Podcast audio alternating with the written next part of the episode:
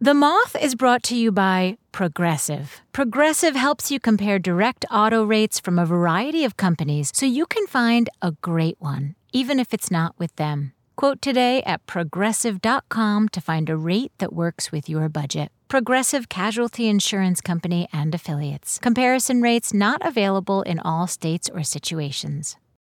Apple Card is the perfect cashback rewards credit card you can earn up to 3% daily cash on every purchase every day. That's 3% on your favorite products at Apple, 2% on all other Apple Card with Apple Pay purchases, and 1% on anything you buy with your titanium Apple Card or virtual card number. Visit apple.co slash card calculator to see how much you can earn. Apple Card issued by Goldman Sachs Bank USA Salt Lake City branch, subject to credit approval. Terms apply. Calling all educators. Join the Moth this summer for the virtual Moth Teacher Institute. We're not your average teacher training. Forget what you think you know about professional development. At MTI, we're all about infusing your classroom with the magic of storytelling. MTI is for 5th to 12th grade teachers, whether you're looking to fine tune your strategies or you're a curious newcomer eager to learn more about moth storytelling. Picture this a new community of teachers all over the country. Vibrant discussions, engaging activities, live storytelling shows, access to Moth curriculum, and so much more. This summer, MTI will take place from August 5th to the 9th. Applications close on June 23rd. Visit themoth.org forward slash MTI to apply today. Hi, everyone. This is Mark Salinger, producer of the Moth Podcast. Today, we wanted to give you something a little special a treasured episode from our archives. We think it'll take you on a fun, surprising journey. Also, the Moth spin off podcast, Grown, is up for a Signal Award. If you haven't listened to Grown before, check it out. It's filled with stories all about growing up. And if you have listened, we'd love for you to vote for it for the Signal Awards. We'll have a link in the podcast show notes, or just go to vote.signalaward.com. Without further ado, here's Dan Kennedy. Welcome to the Moth Podcast. I'm Dan Kennedy, and today we have two stories on the podcast about finding your way through the thick of life and coming out on the other side, which is pretty much what life is, right? You think you got the ups and downs figured out, and then you realize it's going to throw the sideways at you and all the other stuff. Our first story comes to us from Om Choudhary. He told this at a story slam in Pittsburgh, and the theme of the night was Jokers. Here's Om. So this is a story of two brothers. Uh, me, myself, uh, I'm 29 years old, and my brother Raj, who is about 23 years old. And we grew up in north of India, and growing up, uh, let me give you a little bit of an idea about my childhood days. Growing up in my country was no different from like growing up in ancient Greece. Like, imagine yourself you are in Sparta, where like if you are a guy, you're not supposed to cry. You, you're not supposed to shed tears. Your your tear ducts are your tear ducts are not functional. If if, if you are going through something physical or emotional or mental problems, all you have to do is like put on a red cape and move on. And it was, that was, that was my childhood pretty much growing up. And um, over the course of time, it presented with us a lot of problems. Um, also gave us a really unique signature. Um, now, I don't have much, um, I mean, I do have memories of my parents, but my younger brother unfortunately doesn't. And um, it, it all, all, all, the, all the cultural values that I grew up with like immediately came into perspective one single day when I was 11 years old and my brother was five years old. And instead of my dad picking me up from college, it was actually my grandma who picked me up from my college, sorry, my school. And it was really surprising because she never comes and pick me up from the school. And I knew something was wrong. And I got home and I realized that uh, my dad wasn't there anymore, which which was which is fine because a lot of us have gone through this, uh, and everyone will go through this at some point sooner or later. So there are no sympathy points here. Um, but I look across the room and I, I, I, really don't know what to do. I look across the room and there's just my five-year-old brother who's just sitting in the corner and he's he's crying and he's sad and he's confused and one look into his eyes and it literally tore my heart. It like what am I supposed to tell this kid? He's barely five and no matter what I say, there is nothing I can do or say to make him feel better.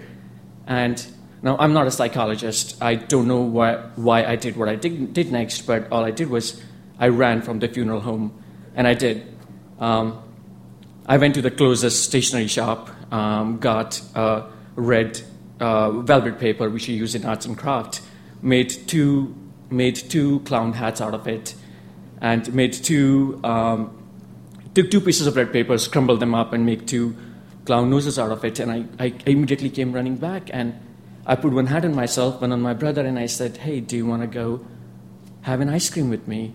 And it was really surprising. Um, the reason I did that was um, because my brother was in love with these street side vendors who would dress up as clowns and bring ice cream and balloons, and he loved it. And now some people say, well, one person once said that subtlety is a sign of cultural weakness. A man who's uncivilized knows exactly what he wants, and he knows exactly what is right and exactly what is wrong. And in my case, it was pretty evident to me that what was right was making this five year old kid laugh. And what was really wrong was these social norms that I'm supposed to comply with. I don't need a red cape at that particular moment, but instead I need is a red hat and a red clown nose. And that particular day, I ended up pissing every single person in that funeral home. I took my brother out, and we were gone. We were evolved for like almost a couple of hours. And I came very next day and finished all the belong- uh, like all the rituals that I had to do. Um, now, I wouldn't wish my trajectory on anyone. Um, next 18 years weren't exactly a walk in park for either me or my brother. Um, there was no food for us, there was no uh, money, there was no house, but somehow we got through it, and both of us are doing really well right now. Um, both of us are like, he's in Tepper um, and CAT School of Business, and I got my PhD from CMU, and things worked out really well. And but over this course of like 18, uh, over this course of next 18 years, I realized that me and my brother had formed this, this really super clownish bond where if one of us was struggling, the other person would always bring exactly two clown hats. And it was our way of saying to each other, like, hey, the world hasn't ended yet, and it is not going to end because I'm always going to have your back. Fast forward story 18 years. Um, about seven weeks ago, um, I'm not sure I should be talking about this, but my world came crashing down. And I really thought that I'd seen everything that the life has to throw at me, but it did not. Hey, that's really good music. so, um, yeah, my world came crashing down, and um, um, three of the people I loved most in my entire life, I lost them in a single week. I was, I was really, hey, once again, no, um, no sympathy points here because we all go through it, and if not, one of, one of these days we will. Um, but I was, I was really depressed. It took, me, it took me 48 hours to get out of bed. I did not eat. I did not sleep. I did not drink. I did absolutely nothing. And at the end of the day, I ended up calling my brother, one of those like normal conversation, and I was speaking to him, and he was like, now he's sitting halfway across the globe at this point. And he was like, hey, how are you doing? And I didn't want him to worry at all, so I was like, oh, I'm doing perfectly fine. How are you doing? And we had this normal conversation and we hung up. Exactly 23 hours and 47 minutes later, I get a call on my cell phone saying, Dude, Pittsburgh is fucking cold. How do you live in this godforsaken place? and and I'm like, wait, wait, what? Wait, where, where are you? Where are you? And he's like, he's like, stop talking and just come pick me up from the airport. And I, I rush, I rush across the airport. Uh, I rush across all the traffic. I go to airport and I see um, I see this guy who's clad in jeans, a blue jeans, a shirt that says "World's Clowniest Brother Ever," which he himself he himself made it up, and the only thing he brought with him that day, halfway across the globe, was his visa, his passport, and two hats, two clown hats, and he tells me, "I know it's really snowy out there." But how about we go and us two clowns have that piece of ice cream that we always wanted? So that's my story.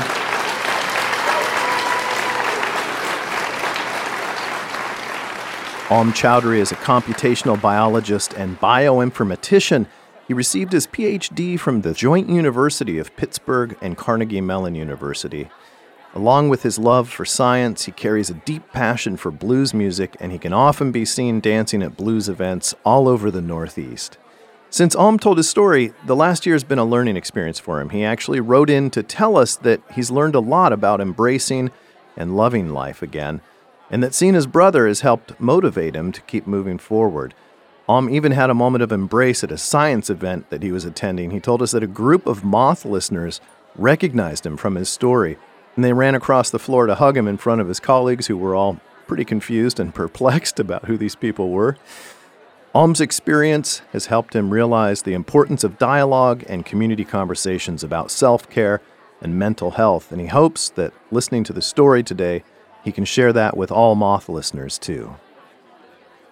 Up next, a story from Annabelle Gurwitch. She told this at a Moth main stage we did back in 2013 in Los Angeles, and the theme of the night was Around the Bend. Here's Annabelle. A few months ago, I was in my home office and my 15 year old son was sleeping, and I could hear the sound of my husband watching television downstairs when an email landed in my inbox. And it was addressed to the members of the council. Now, I don't currently sit on any, any, board of any organization, but I knew exactly what this meant. Because that was how we referred to ourselves in the cult that I was part of in the 1980s.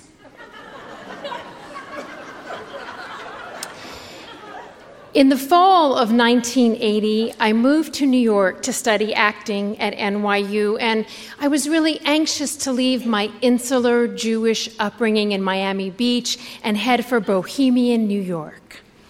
And I loved it. When I moved to New York, my goal became to get listed in the New York phone book. I thought you had to do something really significant to get in there. And as I was going into my second year in college, I had just returned from a summer studying abroad in London when I got a call from my parents that they had just filed for bankruptcy. Things had just completely fallen apart. Now, there had been a lot of instability in our family in the past, but this was just terrible, and I was going to have to drop out of college. And I was terrified. I knew I didn't want to go home, but I knew I also had no idea of how I was going to make this work. So I got the only job that I thought I was qualified for, handing out flyers for Arby's dressed as a clown. Now, I thought that the makeup was going to be a kind of punishment, but it actually turned out to be a gift because I was handing out these flyers in my own neighborhood, and with the makeup on, no one could recognize me. But nobody wanted these flyers, and I would just have to stick them in the garbage, and then I would spend most of my shift crying in the alleyway as I was working my way through my copy of Tess of the D'Urbervilles, which I was really relating to. And it was at this time that the guy I was seeing told me he wanted to introduce me to his psychic. So we go to an apartment in the West Village, and we go inside, and it is just filled with beautiful antiques and textiles from the Far East. And everyone looks very artsy. And the man who answered the door, I would later learn, was a classical pianist. He was in his mid 30s.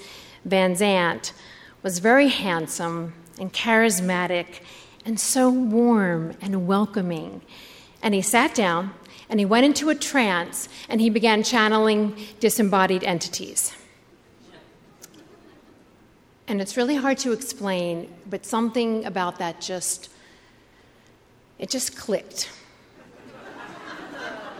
and I knew that I had found my people. And it was with these group of people that I spent most Friday nights for the next seven or eight years of my life. And we began to refer to ourselves as members of the council. And in these sessions, Van Zant would do psychic readings and then he would channel these spirits, and we were in a dialogue. We were having a conversation about the nature of consciousness, and we were going to be ushering in the new age, the age of Aquarius, to the planet Earth. Now, we were told that we were the reincarnation of a family from the 18th dynasty in Egypt. And not just any family, it was the royal family. Van Zant had been the Pharaoh Akhenaten. And I was his daughter, Meritaten, his favorite daughter, I might add. And everyone else in the group, they were members of the royal court and the extended people in this community.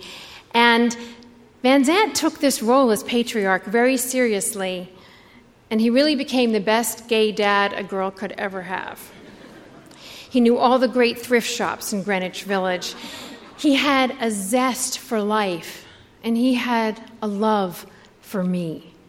And he believed that I could succeed in my career, and everyone in that group did. I started studying, and when I do performances, they would show up, and they became my family at a time when I was estranged to my family at that point. And some of the psychic things he told me came true. It was everything from you'll find this pair of earrings that you lost behind a couch to meeting a talent agent who was going to help me find work. And I just want to say there was never any money exchange. There were no recruitment policy, no secrecy. There was no uh, enforced dress code. I never would have joined a cult that had poor dressers. Everyone was very fashionable. but there was also a prophecy. We were in contact, regular contact, with the aliens who had seeded life on planet Earth. We were told that on November 25th, 1995, there would be a landing off the coast of Italy in Sardinia, and we were going to be part of the first recorded contact in Earth's history with the people or the beings that had seeded the planet. And as emissaries of the planet, we were going to go home to the original home from the people we had descended from outside our solar system. And we were all preparing for this event. We were working on ourselves psychically, and I was working on my career. And it was 1988 when Van Zant was diagnosed with HIV, and soon he had full blown AIDS. Things began to decline very quickly for him, and we were taking care of him. And it was at this point that he told me that I should move to California, that that's where I would find my family and my life's work. And I didn't want to do it. I didn't want to go. But because he told me to do it, and I did everything that he told me to do, I moved to California. And within two months, he had died. And the group completely disbanded. In fact, I wasn't even sure how I would keep in contact with everyone. For some people, I only knew them as their nickname that he had given them, like Feather or angel or rabbit or Miss Thing. but true to something he had predicted, within six months, I was starring on a comedy series on television. And I began to work and eventually, I started a family, I got married, and I had a kid. And by November 25th, 1995, that date passed without my even noticing it. Because, you know, when you have a kid in LA, you're not thinking about intergalactic travel, you're just trying to get your kid into a good preschool.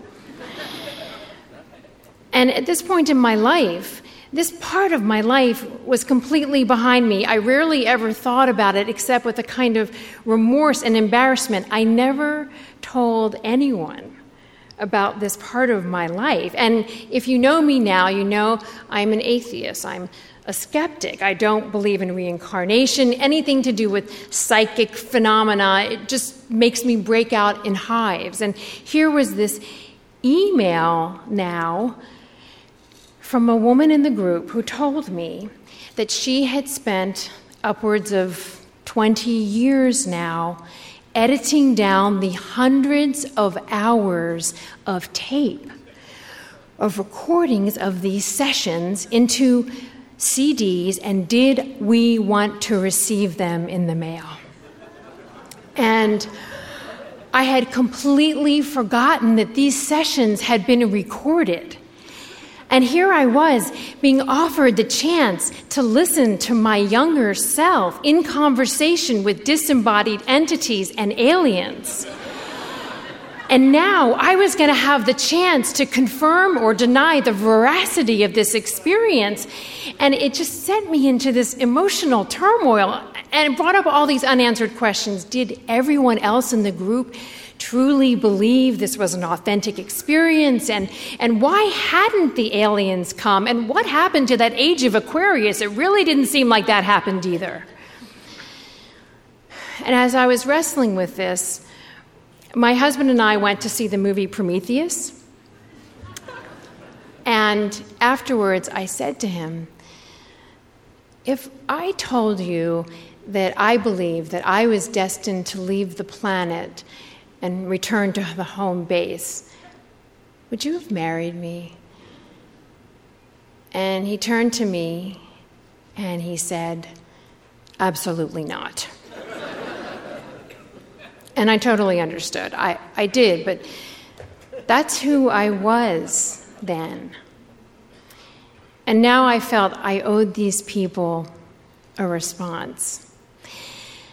And I sat down to write this email, and I thought about how these people were strangers to me now, and how they had been strangers to me then, but they had showed me so much love and kindness at a time when I really, really needed it. That what I wrote was Dear members of the council. Thank you. I would love to have those CDs. And a few weeks later, a large package arrived. I took it upstairs to my office. I opened up a drawer. I put those CDs inside. And I closed that drawer. Thank you.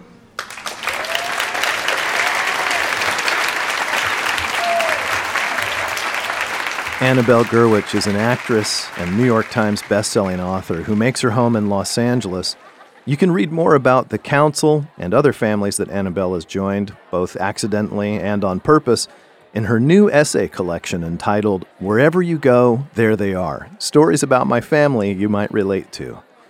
Annabelle received the recordings that she mentions in her story six years ago, and they're somewhere in her house, but she still hasn't listened to them.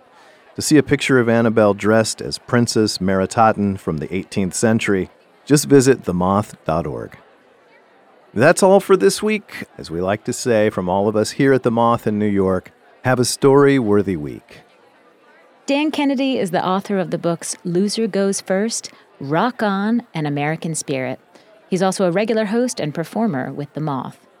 Podcast production by Timothy Lou Lee. The Moth Podcast is presented by PRX, the Public Radio Exchange, helping make public radio more public at prx.org. Support for The Moth comes from Odoo. If you feel like you're wasting time and money with your current business software, or just want to know what you could be missing, then you need to join the millions of other users who switched to Odoo. Odoo is the affordable, all in one management software with a library of fully integrated business applications that help you get more done in less time for a fraction of the price. To learn more, visit odoo.com slash moth. That's odoo.com slash moth. Odoo, modern management made simple.